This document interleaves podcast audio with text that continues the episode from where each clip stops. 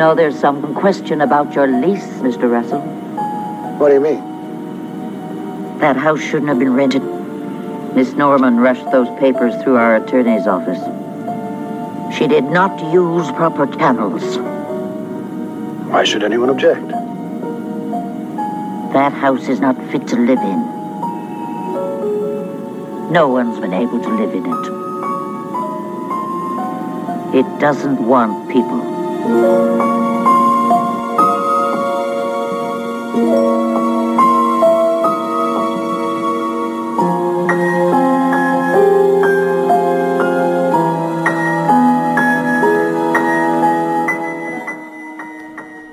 Welcome to Around the World in 80s Movies. My name is Vince Leo. I am the author of the film review website, Qwipster.net. I've been doing film reviews since 1996. You can read all of my written work there at Qwipster.net, Q W I P S T E R.net. While you're there, I do encourage you to go back to the 1990s with me for my other podcast called To the 90s and Beyond. You can find the link to that at my website, Qwipster.net.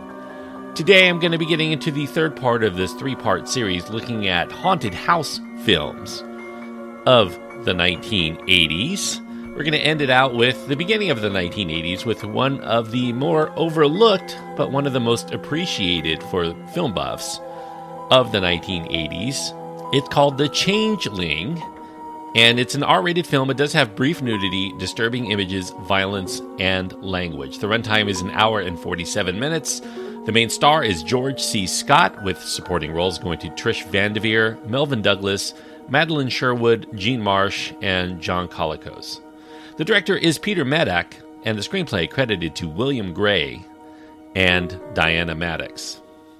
Now, in terms of the making of The Changeling, we go back to the late 70s, about 1978. There was a, a Winnipeg based music and household gadget company, K-tel International and they had formed a partnership with producers, Garth Drabinsky, who was an entertainment industry lawyer based in Toronto who got into the filmmaking business, with Joel Michaels, who happened to be a former client, an American of Drabinsky's, a former client of Drabinsky's, who was struggling to make theatrical shows in Canada.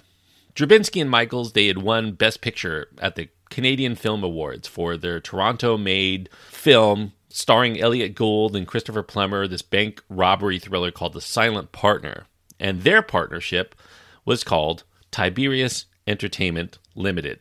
Tiberius was built on producing films and stage productions in Canada where the dollar stretched a lot farther without the high overhead of Hollywood studios. Now, seeking their next idea, Joel Michael's wife, Diana Maddox, she read an article about this man named Russell Hunter and his experiences in the late 1960s while he was living in the Henry Treat Rogers Mansion in the Cheesman Park neighborhood of Denver, Colorado.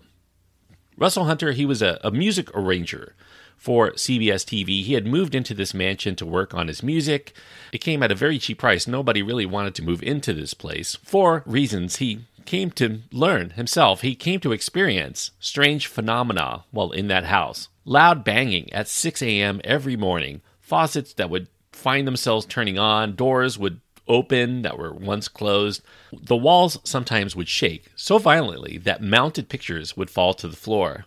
Russell tried his best to try to investigate the source of all of this strange happening. So he and an architect friend they went into the home and discovered a staircase that was hidden in a closet that led to the third floor, secret attic. The attic contained a trunk full of books. There was a journal from a century ago, and that journal had the writings of a young disabled boy that was kept in isolation, whose favorite toy happened to be a red rubber ball. Sometime later, Hunter became spooked when he heard bouncing in the attic. He opened the door, and that revealed a red rubber ball. It bounced out of the door, down the staircase, before ultimately vanishing. Hunter felt this place might be haunted. He held a seance it revealed this boy as heir to a fortune that was passed along by his maternal grandmother upon reaching adulthood. But the boy became gravely ill in his youth, and his family was worried that the fortune was going to pass along to another branch of the family. So they kept the boy in isolation and adopted another boy from a nearby orphanage to pose as him, the changeling, miraculously cured, at least by public appearances. Now, when the boy in the attic finally died of his ailments, he was secretly buried while the adopted boy went on to adulthood to live a life of wealth and success. The seance also revealed the location of the boy's buried body. It was under a house elsewhere in Denver. After receiving permission to dig there, Hunter discovered skeletal remains and a gold medallion that had the boy's name inscribed. Hunter kept the discovery to himself, which caused the bouncing sound to become more pronounced within the house, as if the boy's ghost was mad that he was not taking this information elsewhere. After Hunter called in priests to try to exorcise the house, the bouncing did stop, at least for a time, before becoming much more violent. The piano in the home begins playing on its own. Windows fly open, mirrors shatter around the house.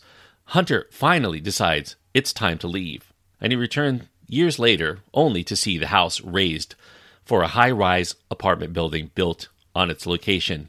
As it was being razed in the last act of The Ghost, the home's walls come down and kills a bulldozer operator there on the site, at least according to Russell Hunter's story. Now, Diana Maddox gave her husband Joel Michaels an audio cassette of Russell Hunter verbally relating this story. This gave Michaels chills so profound that he decided to fly to Denver the next day to secure the film rights from Hunter.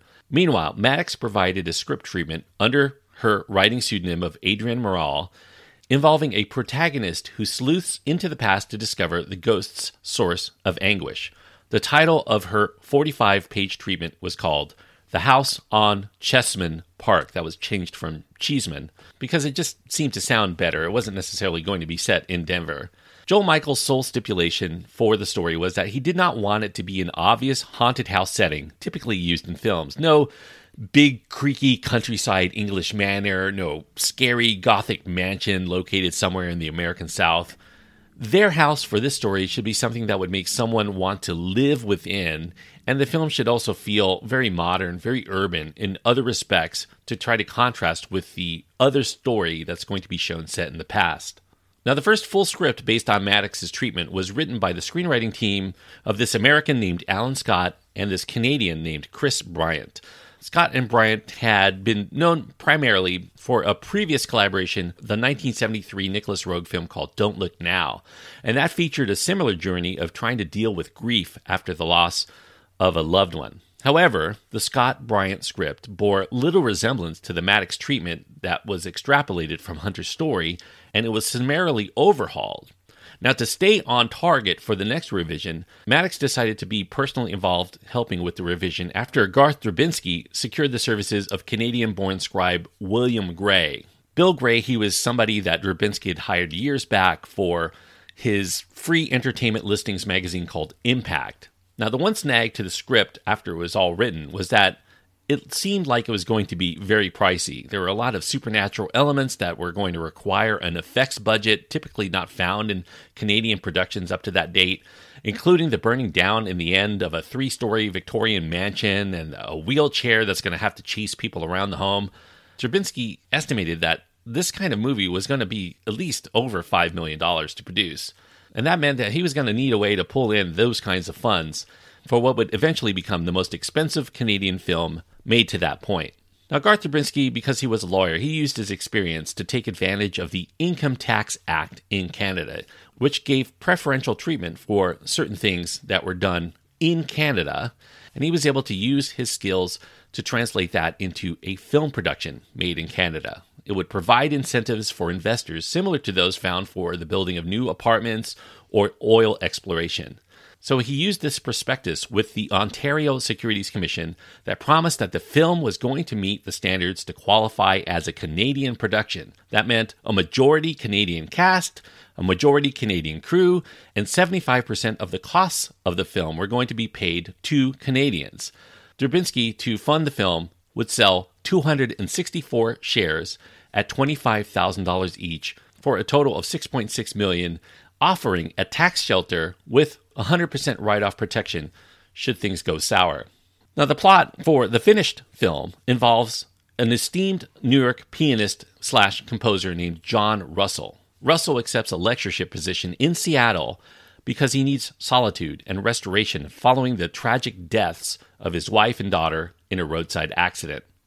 A woman named Claire Norman, she's a volunteer at the local Historical Preservation Society. She decides to move him into this massive old Victorian Gothic mansion located just outside the city that has not had anybody living in it for the last 12 years. Russell soon discovers that the house is not as uninhabited as he thought.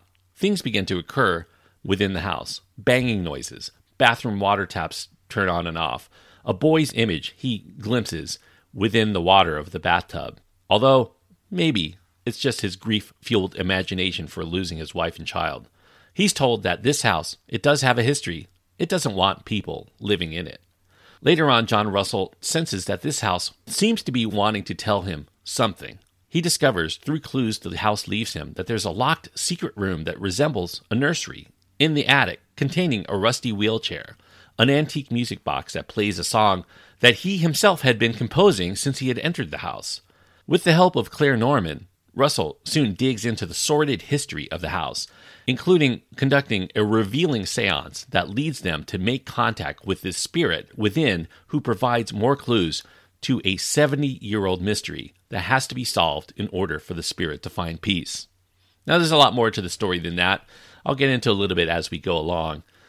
Now, Garth Drabinsky felt that Canadian films, they were not lucrative in the past, at least compared to Hollywood films. They lacked the star power of American movies. Drabinsky was frustrated by their previous effort, The Silent Partner, because that film lacked really solid American distribution. So this time they wanted to secure a marquee name that was going to interest investors and a US distributor right off the bat so they didn't have to worry about it later. Paying top dollar for major stars meant that the budget was going to escalate, so they decided they were going to shoot in Vancouver, British Columbia, instead of the United States, a place where Drabinsky felt that the Canadian film industry should eventually center. Joel Michaels felt that the location really was unimportant anyway, but the funding by Canadian investors was conditional on the film actually being shot in Canada. Now, the first actor they pursued to star in their film was Richard Dreyfuss. Dreyfuss was somebody who had a previous relationship with Diana Maddox because she was his former acting coach. For the role of the villain of the film, this man named Joseph Carmichael, that was offered to George C. Scott. The setting, by the way, was revised in the script from Canada to America because they thought a Canadian senator was not really as equivalent to a United States senator in terms of the kind of power and prominence that was necessary for that villainous tycoon, Joseph Carmichael. Now, Dreyfuss was nearly signed to star in this film when Scott replied and announced that he loved the script, but he did not want to play the scheming senator. In fact, he wanted to star in the film. He wanted the main role of John Russell, and he also wanted, along with that, a role for his wife, Trish Van Devere. Drabinsky and Michaels felt that they really could not refuse a star of Scott's caliber. They agreed to his conditions, they made him the star, while they determined to look for another established star for the senator role. Scott's salary for the film was $1.25 million, paid in U.S. funds. That was a record at that point for the most salary given to a single actor in any Canadian film. And on top of that, he received 10% of the rental grosses. Meanwhile, Trish Van Devere also took in a nice little sum, $375,000 for a supporting role. Now, one benefit of the shoot in Canada there was no studio that was going to tell them what they couldn't do. Now, there was a downside, though. The tax sheltered laws did require a majority Canadian cast and crew, plus that 75% of costs paid to Canadians, and they also had to complete by a specified date or forfeit protection. Now, they initially looked for Canadian directors, but they, there really wasn't any available at that time that had any kind of big budget production experience. Also, you know, George C. Scott, he had a reputation for being difficult to handle. He was a, a, notorious alcoholic. He sometimes had a vicious temper. So that would necessitate having a director that was going to be able to command the set and command George C. Scott's respect. So they compiled a list of potential directors from the United States and from Great Britain that might be able to fit the mold, and that included British film and theater director Tony Richardson. Richardson had kind of a, a unique tie in. He once revived Thomas Middleton and William Rowley's unrelated play called The Changeling back in the 1950s and 1960s, but they eventually targeted the co director of performance and the director of Demon Seed Donald Cammell because he was somebody, when they brought him in, he really hit it off with George C. Scott. So they thought he could be somebody that could keep Scott in line. However, Cammell demanded immediate changes once he was hired. He insisted that Vancouver provided all the wrong atmosphere, and they had to shoot in a real house, even though that was going to be more expensive, instead of a soundstage. The producers decided to indulge Cammell with what they could. They flew Cammell and the production designer Trevor Williams out to Toronto to scout houses, and Cammell became enamored of this very small waterfront cottage in Oakville, Ontario, despite it lacking any of the Gothic look that was described in the script. Now, the straw that eventually broke Cammell's back was when he stated that the script actually wasn't really good enough. They needed a rewrite, and he also started making suggestions like they should shoot the entire film in black and white. Things that at this late stage of the game just were going to be too difficult to make fly. So, they decided to get rid of Cammell. and that proved to be a pretty costly firing in the end because Cammell was a member of the Directors Guild of America, and they subsequently fined the producers $80,000 for firing Cammell arbitrarily, and they had to buy out his contract. Now, only six weeks were left until the shoot was supposed to begin. They continued looking for a director, and they heard through a friend of a friend that there was this Hungarian born director named Peter Medak who was available they screened his 1972 comedy called The Ruling Class, starring Peter O'Toole, and they were very impressed by that film's use of camera movements to cause great effect to the mood and tempo, and also because he was guiding Peter O'Toole, notoriously a difficult actor for a lot of directors to work with, that proved that Medak could handle somebody of maybe George C. Scott's temperament. So, coincidentally, Medak had spent the last four years actually looking for just the right ghost story that he wanted to adapt into a Hitchcockian style psychological terror film. Something where the audience's imagination of what's around a dark corner or coming down the stairs was going to scare them much more so than seeing a bunch of gruesome gore, as had been so popular toward the late 1970s. Now, Medak read the script for The Changeling, and when he did, he became so petrified, so filled with fright, that he actually could not get out of his seat in order to rejoin his family who were playing a game downstairs. This was something that Medak had not felt while reading a script since he was trying out as second unit director for Robert Wise on The Haunting. He knew he had to make this movie. However, it turned out that he found out that Donald Cammell, his friend, he had been recently fired from it. So he considered, because of loyalty to Cammell, declining, but when he discussed it with Cammell, Cammell insisted Medak should absolutely take this film because he could probably make something great out of it. Now, Medak called for script revisions. He was going to steer away from some of the gimmicky shock scares that he found in the script. There were overdone notions of demonic possession that seemed to be borrowed from a lot of other recent films like The Exorcist or The Omen. Medak wanted believable psychological terror and suspense over a lot of unrealistic events happening all around the house, implosions and whatnot, and copious amounts of blood found all over the place. Medak also demanded that they should build a much larger, spookier home. The one that Cammell had selected was just not going to be imposing or work for what he wanted to do. He wanted a house that was spacious enough that would allow them full camera movements all over the place, and he especially wanted a house that would have a eerie, creaky, dark staircase. Medak also wanted to replace some of the more common characters found in the script. He wanted his film to feature elites, rich, powerful people. He felt that audiences were entertained by displays of elegance, of luxuriousness. You know, they liked seeing giant mansions and fancy cars and people flying in Learjets as part of their escapist entertainment. And the producers knew to take him seriously with his demands. In the prior five years, Medak had walked away from four film projects that were just about to shoot because of creative differences. Drabinsky and Michael bit the bullet. They agreed to Medak's vision. They postponed the shoot for two more weeks while returning to the original cost saving plan of shooting in Vancouver, mostly on a soundstage. For the exteriors, they found an old mansion in Vancouver that was set to be demolished. This was not a place that was going to work in and of itself, but that art director Trevor Williams did fit it with a three sided three story, $200,000 facade resembling a spooky Victorian mansion. It was built around this house, complete with gingerbread, cornices, trims, and carvings, and they also added a garden and gates and a driveway to the front of the house. The mansion's interiors, those included three flights of stairs and 18 rooms. They were all built at West Vancouver's Panorama Studios. And while these were being built, they decided to shoot on location in New York City and Seattle for those establishing shots while Victoria and Vancouver would substitute for them in other regards. Now, one snag did occur shortly before the production did begin. An article was written for Maclean's magazine claiming that Drabinsky was personally taking $2 million in fees out of its $6.6 million cost to fund his own self, his roles as the co producer, as the lawyer, and as the distributor of the film. The article also criticized the deal that Drabinsky secured with the Ontario Securities Commission prospectus. They claimed that this was something that was pushed through without the normal amount of scrutiny that was afforded to other investments.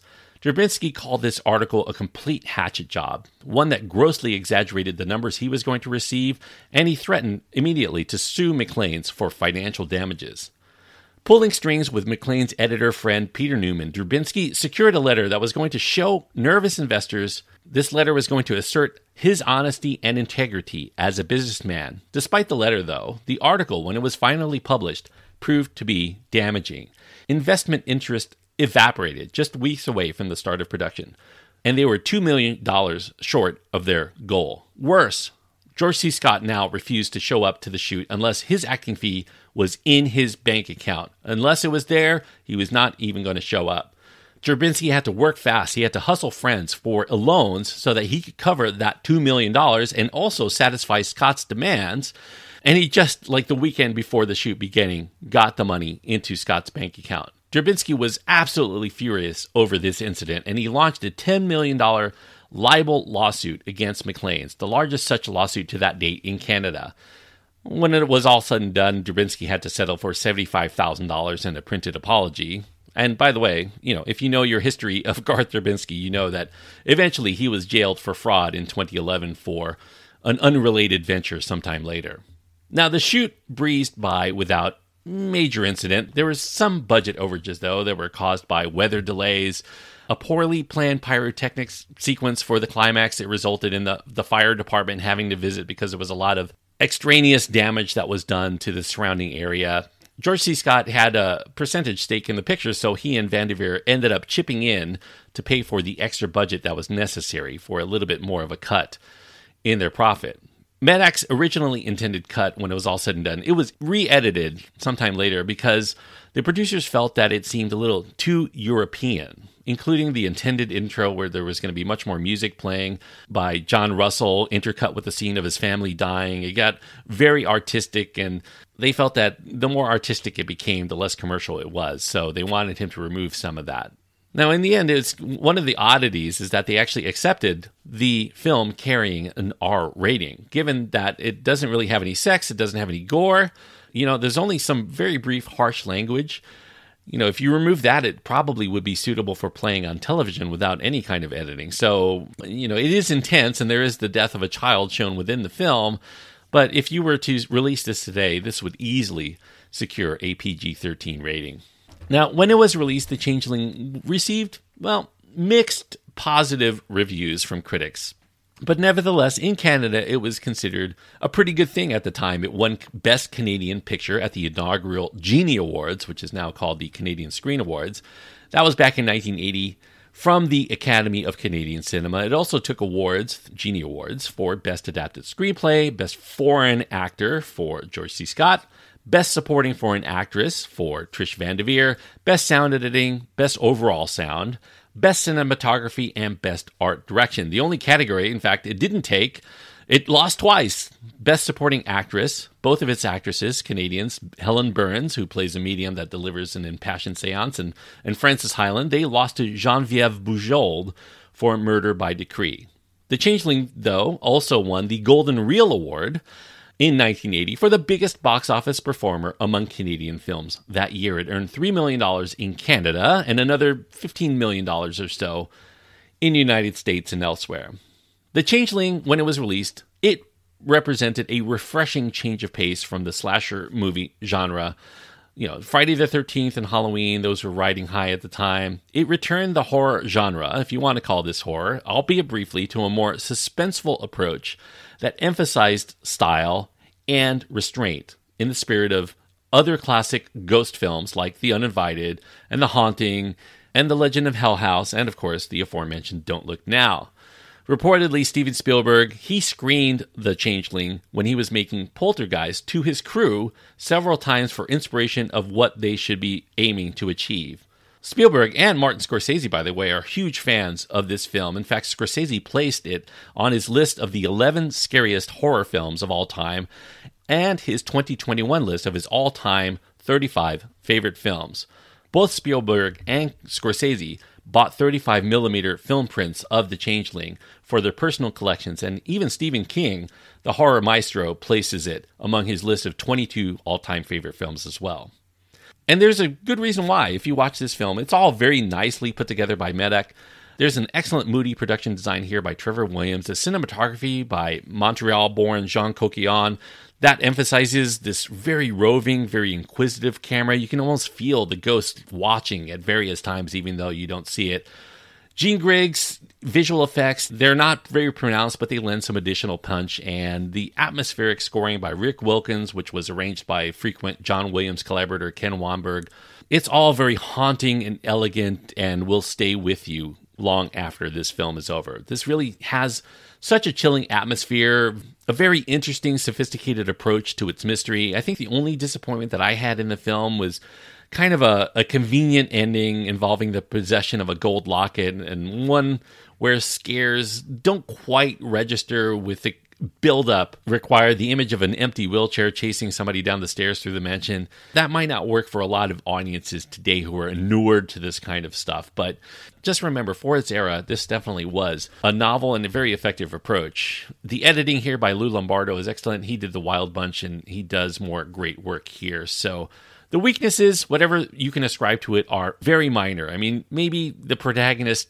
discovering all of the circumstances of the house's supernatural eruptions is all very convenient, but I do think that in the defense of the movie, I think George C. Scott was the right choice. He's a very, very skilled actor, obviously. You know, he keeps all of it very plausible just by the look on his face, portraying Russell in this time of loneliness and grief. He's constantly thinking about the proverbial ghosts of his lost loved ones, the way that you see the pain on George C. Scott's face makes you realize that he thinks he might actually be in communication with his dead daughter. He thinks that there's a connection between him and maybe the loved ones he saw tragically die in front of his eyes. I think the Changeling it's it's a stylishly effective chiller.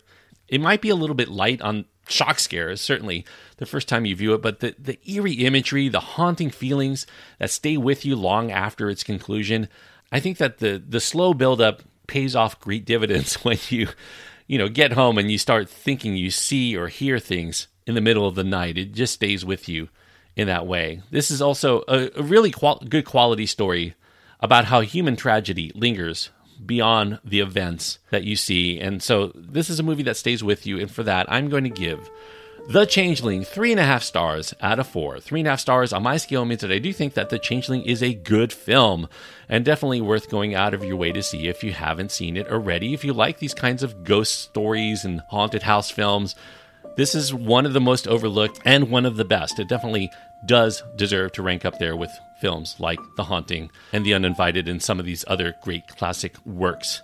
Enough to give it three and a half stars out of four. Now, Michaels and Drabinsky, they later tried to remake the film. They signed with the film company, in fact, and they produced a script. In fact, they talked to Medak. He was considered to return.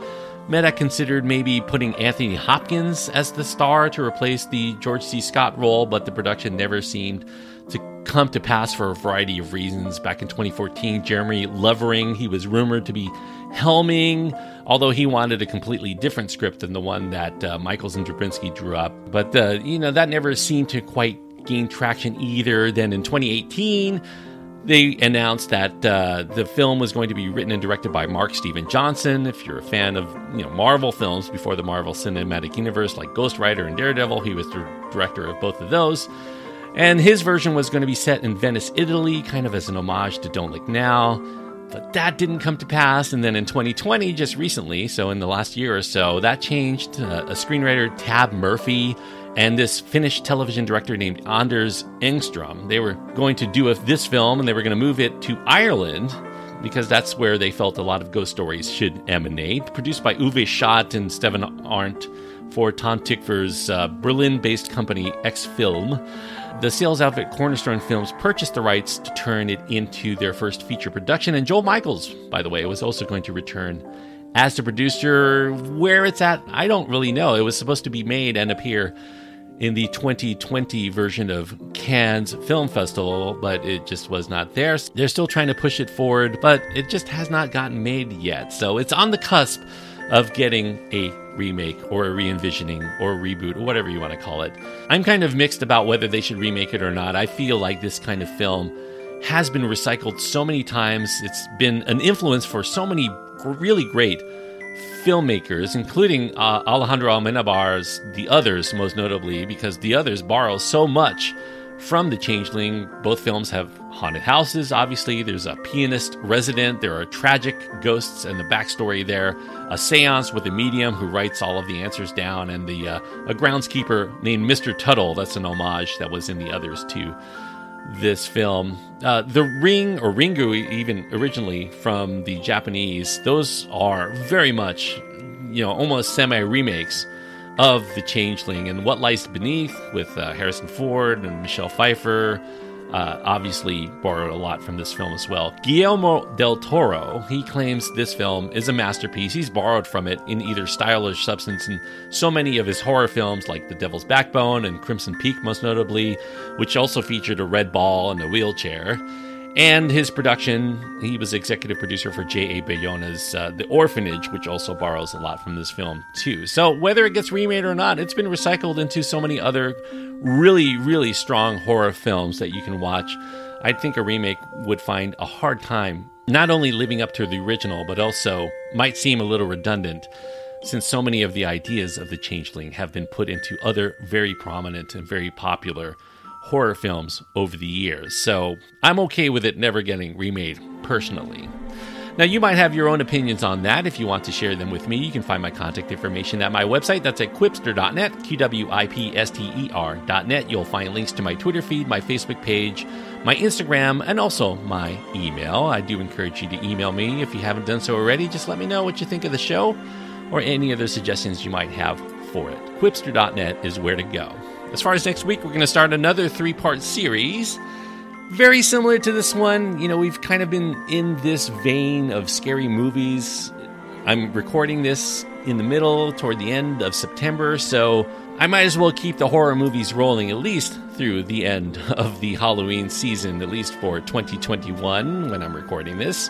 And I'm going to start with one of the biggest films, one of the most popular horror films for anybody who indulges in horror films of the 1980s Stanley Kubrick's great masterwork, The Shining, from 1980, the same year as The Changeling, and it has surprisingly a lot in common with The Changeling, even though they were made completely separate and they were not influences of one another. For reasons I will get into on the next episode. So, if you haven't seen it in a while, or maybe if you haven't seen it at all, although I feel most of you have, I do encourage you to check out The Shining for the next episode. But until then, thank you everyone for joining me on this trip around the world in 80s movies.